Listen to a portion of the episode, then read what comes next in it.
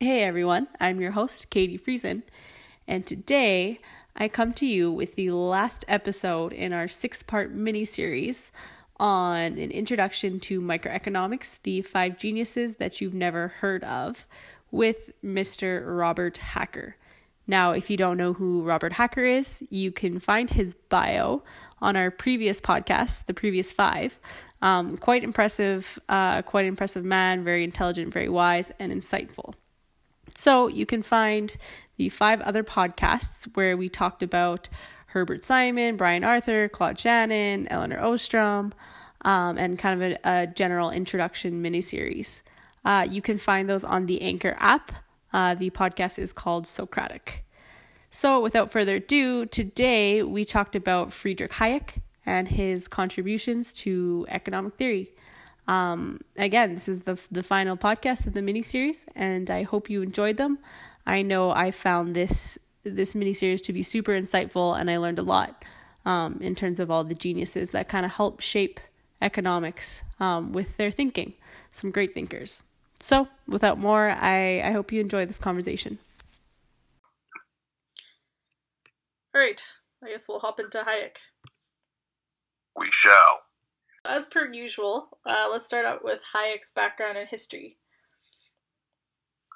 Okay, so Hayek, by birth, was an Austrian, and he actually got two PhDs in Europe, one in law and another one in political science. So, by measurement of education, he was quite well educated. Um, what's interesting about his early development is that the Vienna Circle, which was a very prominent intellectual group um, in Europe, had little or no influence that I can see on Hayek. All right. Hmm. And, you know, th- this is the group that influenced Wittgenstein and influenced Carnap and influenced a lot of very famous uh, renowned thinkers of that, that period. Hayek seems not to have been touched by it. So I, that's hmm. interesting to me. Um, he he left Europe or he left Austria to go to England, and he was at London School of Economics as a professor for quite quite a long time.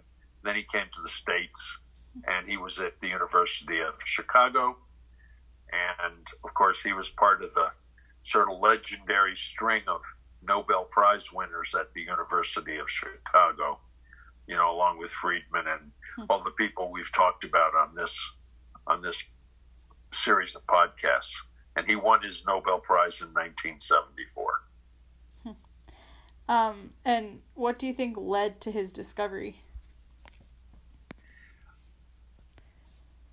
I think that if if you were to break down his contribution to thinking and economics, I would say that there's three points that are the most noteworthy.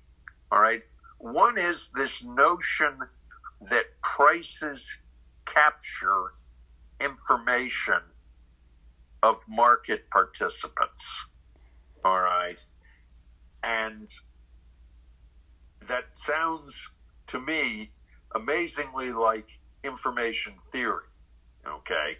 But hmm. interesting, he was critiqued for his notion of price as not being consistent with information theory.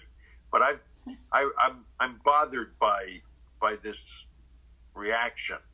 Okay, and when I thought about it, I think the information theorists might be wrong. Okay. And the reason I say that is if I ask you, what is an apple? All right. Or any example of matter. All right. What an apple is, is an apple is hunger insurance. Mm-hmm. Okay. You will not go hungry because that apple has the information to satisfy your hunger. Okay. I don't see any difference between the apple in that context and the notion that the price captures all of this information related to supply and demand and input and output and equilibriums and all of that. Hmm. It's no different than the apple. What was the critiques of the information like theorists? What was their argument? It, was it was basically a critique of the notion that price captures all the information. And they okay. they thought it was imperfect information. Well, I guess all information is imperfect, but they were saying that it, it, it was simplistic. It was simplistic that we we couldn't possibly capture such a complex um, process merely in the notion of price. And I think there's no difference between price and the apple. Okay. And so I've always, I've actually always thought that, that Hayek was, was probably should get the credit hmm. for being the first one to apply information theory to economics. Okay. And, you know, he, he, as you, as you pointed out in some of our correspondence, he also is very, very comfortable in the, in the scenario of what you and I would call complexity. Hmm. So I think that again, he was, you know, he was on the verge of complexity science and economics long before it got any uptake in the economics world. Hmm. And it's this notion of independent agents, okay, which is his second major point or second major theme. These independent agents are, you know, theoretically empowered, okay, and they behave to adapt to the environment they behave to satisfy self interest, otherwise known as to survive, and they have, you know, self organizing abilities, right? That's how you create markets. And so I think that I think that in many ways Hayek was was perfectly consistent with complexity economics. Hmm. I've, I've looked, but I can't find any links between Brian Arthur and Hayek. All right. Although I'd have to think that a professor of economics at Stanford must have read Hayek. Although Hayek, one of the most un- interesting things about Hayek is he, he was always out of favor throughout his entire career. And if it wasn't for the power of the insights, he would have been totally forgotten. Why why was he out of favor out of his whole career? Pretty much. Be, be, because he wasn't he wasn't embracing sort of macroeconomics and money supply and the Keynesian view of the economy. I mean, he was the antithesis of Keynes, which brings us to the third point that is so important in considering Hayek, and it's the it's the role of government. Hmm. Okay, um, Hayek saw the government as essentially responsible to create the minimum environment which allows people to individually exercise their initiative to participate in the economy. Okay, so it was a very minimalist role, and he was he was troubled by this whole Keynesian notion of adjusting the money supply and he he he might be one of the first people to have written about um, economic cycles because of that, right? Hmm. That if the government didn't intervene, the cycles would not be so um, significant. Hmm. It's like uh, natural, mar- natural markets wouldn't allow that yeah, when uh, I was kind of researching the point, right now I was reading Anti Fragile by Nassim Taleb, and the, the thing that I thought of was anti fragile, right? I guess that was the concept that came to my mind, where essentially if you take out all the little volatility in the market, it effectively makes the whole thing far more unstable.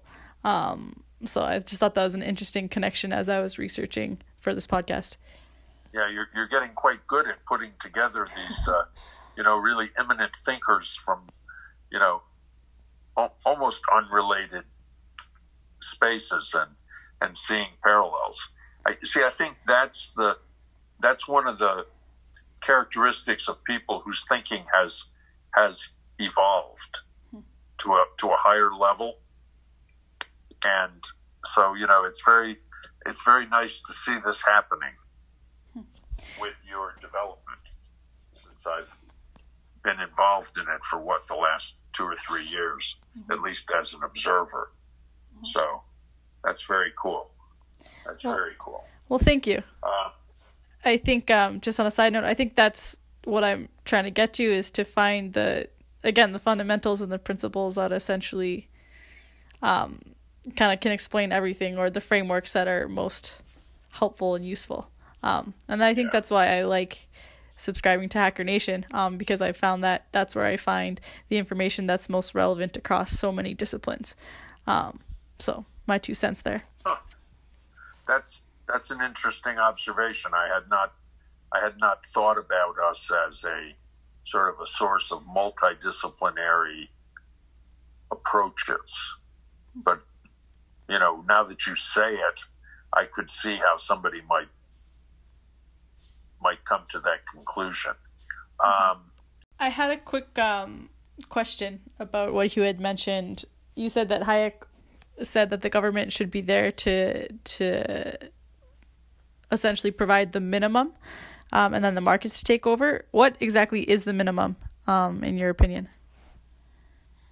I, I think that Hayek would have answered uh, f- for the smooth and efficient functioning of markets. All right, or he would have answered the minimum required for the individual to be able to exercise his empowerment. And like what is that minimum? Like a free market? What what exactly is a minimum? I think it's more I think it's more of a of a legal framework than it is an economics macroeconomics kind of a framework. All right. He wants legislation to create a fair playing field period. Okay? No Medicare, no Social Security, no adjust the money supply to stimulate the economy. All right? There's probably no government research. One of the most interesting things about Hayek is that, you know, he was, he really, really reduced the scope of government. Hmm. But he believed that there should be uh, elementary school education but only up to 11. All right. After 11 years old, the, the, the state should not, should not pay for it. And of course, 11 years old is one of the uh, major points in the development of the brain. Hmm. All right. In fact, most of your brain is formed by the time you're 11. And then you know, there's a little touch up phase around 18 and 25, but it's, it's, it's, it's not nearly as, you know, meaningful as zero to 11. And so I, I'm, I'm pretty sure that that's why he's, he's saying up to 11. Okay. Would you agree with that? Well, I agree with the importance of 11. Mm-hmm. Okay. I really do. Um,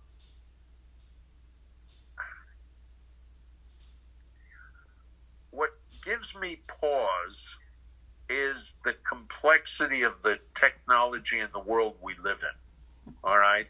I was reading an article this weekend that was really, really fascinating. And the, and the author was basically making the point that the technology is so complicated, most government officials can't understand the technology and the consequences. Therefore, the government officials have to rely on experts, you know, much more than they ever did in the past. Mm-hmm. And of course, that's risky because experts can have, you know, points of view. And um, so when you when you think about that, what that says to me is that we have to teach a lot more science and math and statistics to our children. Okay, so that they at least can understand the issues and we don't have to rely on experts to tell the government completely what to do. And I don't think you're going to get to that point just educating between, say, 3 and 11. Hmm. I, I do believe that there's a trend coming whereby all of education is going to shift down. So the first two years of university at FIU are going to become high school. Hmm. And high school is going to become junior high school. And, you know, junior high school becomes the last two years of elementary. And I think that's I think that's a trend that you're seeing like in prep schools in the United States, where the kids get to be juniors and seniors at these prep schools and they're taking university courses. Right, even though they're still in high school. And you know, there are programs in the public schools that allow you to do similar things, but I think it's going to get a lot more common. Mm-hmm. Yeah. Um, what would you teach? What would be the fundamental topics? You said math, science, um, and physics. What what would be other subjects that you would teach in high well, school?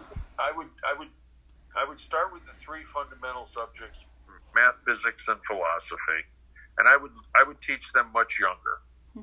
All right, and uh, you know, so, somebody somebody once asked me, you know, what did I think was the most important discipline in entrepreneurship? And I said leadership. Hmm. And the man who had gone to Harvard Business School and had founded the largest private school in Mexico, he then asked me, So, how would you teach leadership in kindergarten? Hmm. Right? Well, if you if you bring your thought to it, you you can you you can start complex subjects at that at that young age. I remember once teaching design thinking to second graders. And design thinking is actually not so hard to teach hmm. to second graders because in many ways it follows the natural almost like process of how we learn. Okay? But the issue that's really complex and really challenging is how do you teach eight year olds to reframe or to frame the problem in a new way? That's that's what makes it challenging. All right. But again, it's one of these situations where if we admitted we wanted to teach design thinking to eight year olds, I think, you know, we could come up with a pretty good way to do it. That's, of course, assuming that school district even knows what design thinking is and realizes that it's such a great tool that maybe we should teach it to second graders. Yeah, big, big assumption there. yeah, I mean, you, you might not have to teach empathy if you taught design thinking. They'd learn empathy in, in the first step of design thinking, you know, and maybe the last day of class we could tell them that the first step is empathy, you know. Interesting. Um, taking it back to Hayek and then the concept of pricing being information. Um, kind of while you're talking about that, the thought that popped into my head um, was going back to Elinor Ostrom and the governing of the commons. How would you kind of reconcile those two um, in terms of if you don't have information in terms of what people need? Yeah, how do you reconcile those two systems? Well, Elinor Ostrom publicly identified with the Austrian School of Economics, hmm. which is the, the school of economics that Hayek is associated with, along with von Mises and uh, Israel Kirzner, who's a very famous academic writer on entrepreneurship.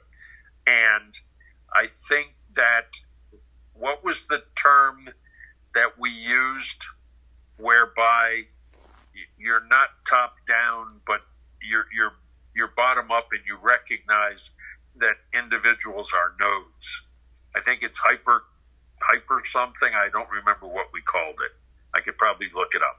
But that that notion of the individual having the the the liberty to exercise his judgment hmm. and accepting the fact that individuals behaving that way are going to produce good results that's pure that's pure hayek that's pure you know john locke all right that's pure thomas hobbes. I see with the notion that just whatever people's decisions are the decisions and whatever markets created out of that that is the decision of the masses. Yeah. Exactly. Hmm. and that you get the best decisions by preserving call it the integrity of the individual. Hmm. you don't get the best decisions according to ostrom by having a top down government dictate hmm. one of my favorite quotes or, or paraphrases from hayek is to ask the question why do you think the government can think through a problem better than you can think it through as an individual? Hmm. All right. And I think it's it's incredibly insightful in the simplicity of the question. Hmm. And I think Elinor Ostrom probably had that, you know, tattooed on the wall of her office. All right. Because she was almost as big an advocate for that philosophy as Hayek. Hmm. And so, you know, it's kind of it's kind of cool. Uh so I guess the difference between modern day, I guess, communism or socialism and and Elinor Ostrom's governing of the commons is that essentially it's still a system that it's not is not dictated top down therefore you can still know the information in the system where in a communistic or socialistic there is no information essentially or the information is skewed. That's a correct assumption? That's correct. That's a very good characterization. Hmm. It's a very good characterization. Hmm. In in terms of i guess socialism and, and communism is that what you think the main fundamental problem is with it? Is just the fact that the information is wrong because it is not i guess there's no market to price because the government is essentially dictating the market yeah yes, exactly the problem is you don't have the benefit of the individual and you don't have the benefit of a network of individuals, right? All evaluating information and acting. That's right.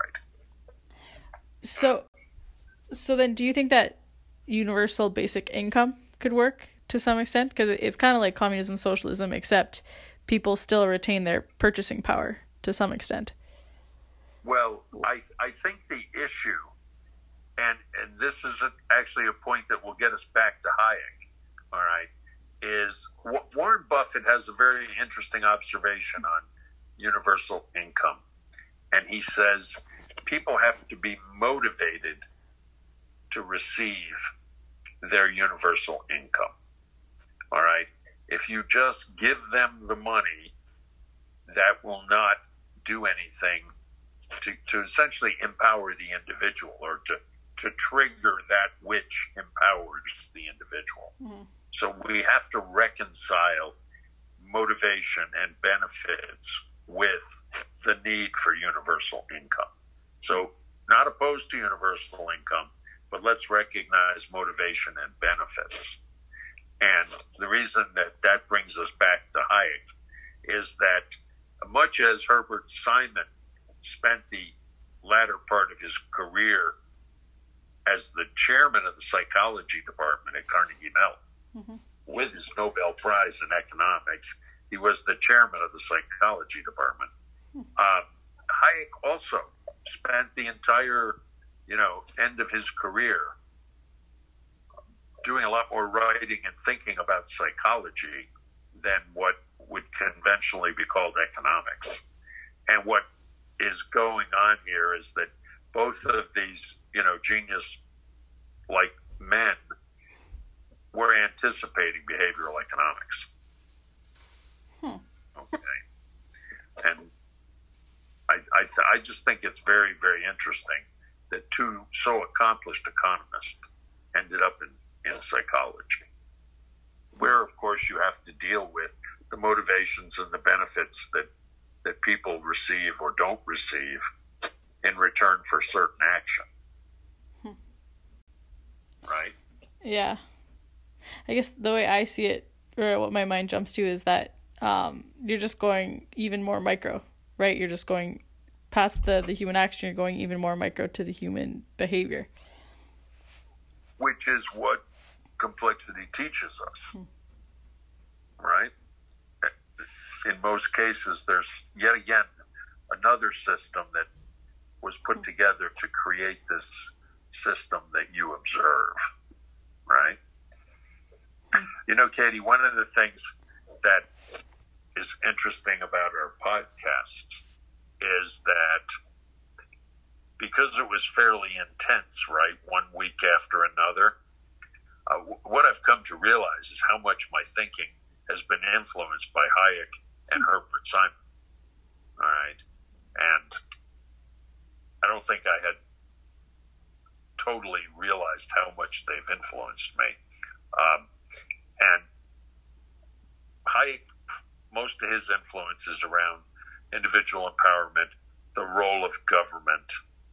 Okay. And Herbert Simon is around design. And I would say they both get credit for complexity or complexity economics. And then the notion of information theory, I would have to give Hayek the credit because in, in my in my mind, I applied information theory to economics through Hayek before I realized that information theory and economics was a real discipline. Okay, so I have to give Hayek the credit. Hmm. So. Interesting. Yeah. yeah. So I've two. Those are your two favorite geniuses. yeah. Yes. And I'm very fond of Brian Arthur. And you know, when when people sometimes I get critiqued because it seems like I only talk about men. All right. Well, you know, Elinor Ostrom is one of my favorite thinkers. All right, because she's got such an original approach to such a complicated problem. All right, and she deserves to be much, much more well known. Okay, so I may not have a quantity of women, but I surely have a high quality of women. Well, quality over quantity, so. somebody said that. Somebody said that. Yeah. Um, this sounds remarkably like a, a, a summary of what we've just done in our five podcasts. Yeah, I was gonna say it all seems like it's tying in together, interconnected or looped in somehow. Yeah, I, I think so. I think so. And um, it's been a lot of fun to to do it. All right, it's, it's I don't know if we would call this teaching, but you know when when they say that you learn a lot from teaching well, this would be a perfect example. Mm-hmm. And of course, your your questions are a key part of this. Have yeah. you gotten any calls from CNBC yet? nope. Not not yet, but I'm not sure if I'd want to work for either of them, so that's okay. All right, all right. Well, if you decide you do, give me a call and I'll I'll give you a couple of pointers. Okay. okay. Um, bring it back to Hayek. Is there anything else that you would add that we haven't touched on? No, I don't think so. I mean, once we get to the psychology and the behavioral mm-hmm. economics mm-hmm. and his role and Simon's role, I think we pretty much hit the high points. I mean, he was very prolific, an enormous amount of, of writing. Um, and if you're going to read one book about Hayek or from Hayek, I would say The Road to Serfdom is the book to read and that's the that's the major thesis around individual empowerment and why government is not as much of a solution as many people think, and why communism is not, is not going to succeed. He, he was definitely writing to put people on notice about the the problems with communism. Because right. it's. I guess the one thing we didn't talk about is, you know, he had a famous series of of debates with Keynes. Hmm. All right, and they were so polar opposites in their thinking that it was a pretty renowned, you know, series of debates. Um, I found that uh, a philosopher named Foucault also debated Keynes, hmm. which I think is kind of interesting. Foucault is one of the people that gets credit for the for the saying, uh, "To do the impossible, you have to see the invisible." Hmm. All right, he has a whole, you know, you know, body of thought in philosophy, which I've never appreciated as much as other people do. All right, I do like that quote about do the impossible. So, and he he debated with Keynes, and I'm pretty sure he would have been more in the uh, more in the view of the individual also. Is there any validity, validity, or where you think that Keynes has a stronger point than uh, Hayek? Well, this weekend when I was doing some reading in preparation for today, I came across a writer who basically said that Keynes won the Second World War. So Hayek, you can critique him, but Keynes won the Second World War. So what I guess the conclusion from that is, and the justification for Keynes, is in the most extreme situations, it may be only the government that can put together the resources to ensure the survival. But remember, that was a statement that was true in 1940. Hmm. Okay, we're now 60, 80 years later. All right, the world is different. Corporate resources are on a scale that is enormous. Mm-hmm. So we, we would have to think about, about it. Why did they say that Keynes won the Second World War? Be, because he he he used the the unique features of the government to raise the money mm. and organize the production that was required to successfully execute a winning strategy. I see. Okay. Yeah, it's like the consolidation of power, essentially. Right. I mean, there's a famous there's a famous uh, story about the the military planning for uh, the Second World War, and they had a, a military, you know, think tank unit. Oddly enough, it was run by a lieutenant colonel, not even a general. All right, and they call him into the White House and they say, like in 1937 or something, you know, we're anticipating a war. Okay and would you please go away and come back and tell us whether or not we have the production capacity to win a war? Okay. Now, the reason that this is such a spectacularly good story is the lieutenant colonel realized it was not going to be a one front war just with Germany his planning assumption was could we win a two front war fighting Japan and Germany simultaneously? And, you know, you would be hard pressed to find an insight in planning that was more dramatic than that insight. But when the point of the story is, of course, that the magnitude of the resources, the magnitude of the planning and the production that was required in the Second World War was enormous and incredibly, you know, expensive, if you will, to pay for. And it was Keynes' style of government that made that work.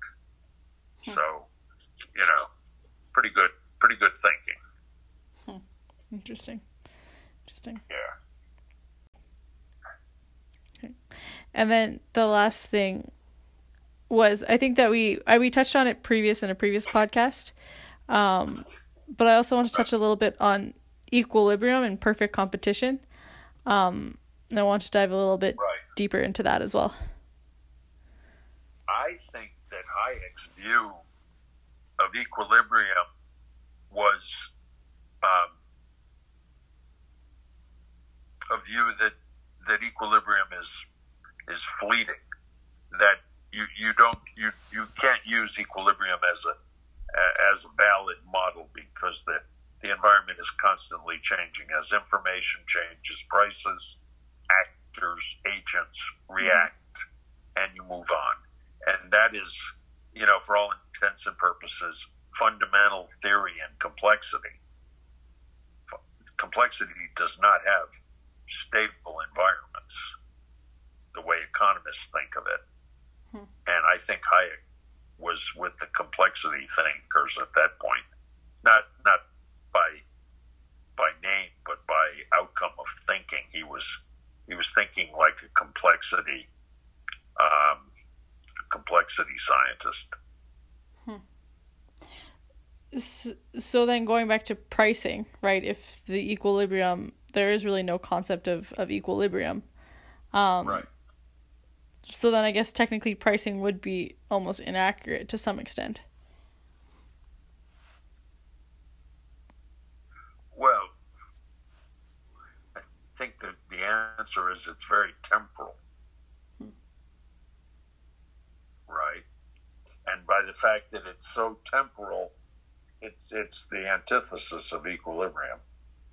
But it has value, hmm. right? It explains a state at a point in time, right? When when Shannon explained entropy, right, he said that it's it's the analysis of the possible states, and the more states, the greater the entropy. All right, and I think that this notion of of of a price at any point in time is a is a it's a uh, it's a function of the state. Hmm. Understood. So then, the most successful entrepreneurs, you're just looking at what the current state is, essentially. Um, but then how? Yeah, I guess most successful entrepreneurs, how would you use the principles of complexity um, to think about entrepreneurship rather than using the principles of, I guess, supply and demand? Well, the the first answer is to recognize explore exploit model from complexity that you should be iterating exploring until you have sufficient evidence to establish that you've got product market fit. Once you have product market fit, then you transition to the other part of complexity, which is exploit. Hmm. And that's where you, you pour in all the money because you know how the customer is looking at your product and the pricing and all of that. And, and you exploit the opportunity. Hmm. Right. Right, I remember that. Okay. It, it's it's a funny concept, explore, exploit. And the reason I say it's funny because it shows up everywhere. Hmm. You know, if you're if you're if you have a little com- familiarity with it, you should start looking for it, right? And you'll find it in all kinds of places, like you know, scientific revolutions and industrial revolutions and entrepreneurship and things like that. It'll be my homework to uh, my homework to to find five instances where I see explore and exploit. That's that'd be actually that'd be a good exercise. Mm-hmm. you know, you, we'll reverse the roles, Katie. I'll I'll do the interview and you can answer. all right, about your five examples of explore and exploit. all right, sounds good. That might be more fun than we think. um, well, I think that's all the. You're, you're in charge of programming. I'm only in charge of content. Okay, so you figure out what where the programming's going. Yes, sir. Um, I think that's all the questions I had today on Mr. Hayek. well, this this was a lot of fun, Katie. So if you if you need an endorsement for your podcast, um, I would have to heartily encourage other people to to come and be subjected to your really excellent questioning. well, thank you. Thanks for that. All right. Cool. Thanks, Mr. Hacker. Bye bye. Bye.